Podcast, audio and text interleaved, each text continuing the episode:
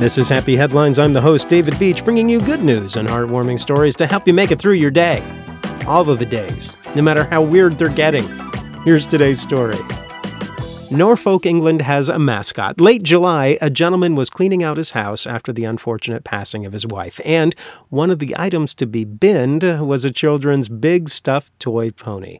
Though what happened next is somewhat mysterious, there's a current theory that children found the horse and played with him for a bit, then left it on a knoll. A kind woman found the pony and placed a call on Facebook asking if anyone had lost it, and it being Facebook, nothing but horse puns followed. Then the fun began. Nicknamed after a British TV show, Derek Trotter was placed outside a neighbor's door.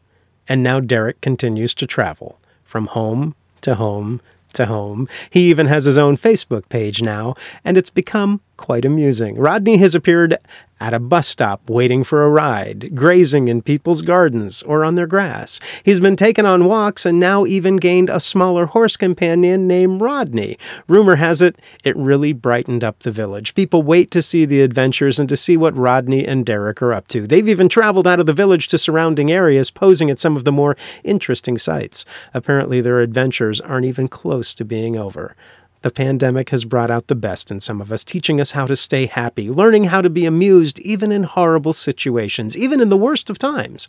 We can find time for horseplay. I'm in favor. And it was definitely a happy headline.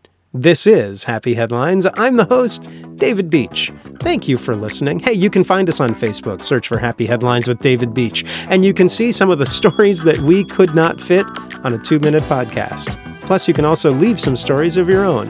I'd love to see you there. Thank you. In the meantime, stay happy, stay healthy, and find a way to make someone's day.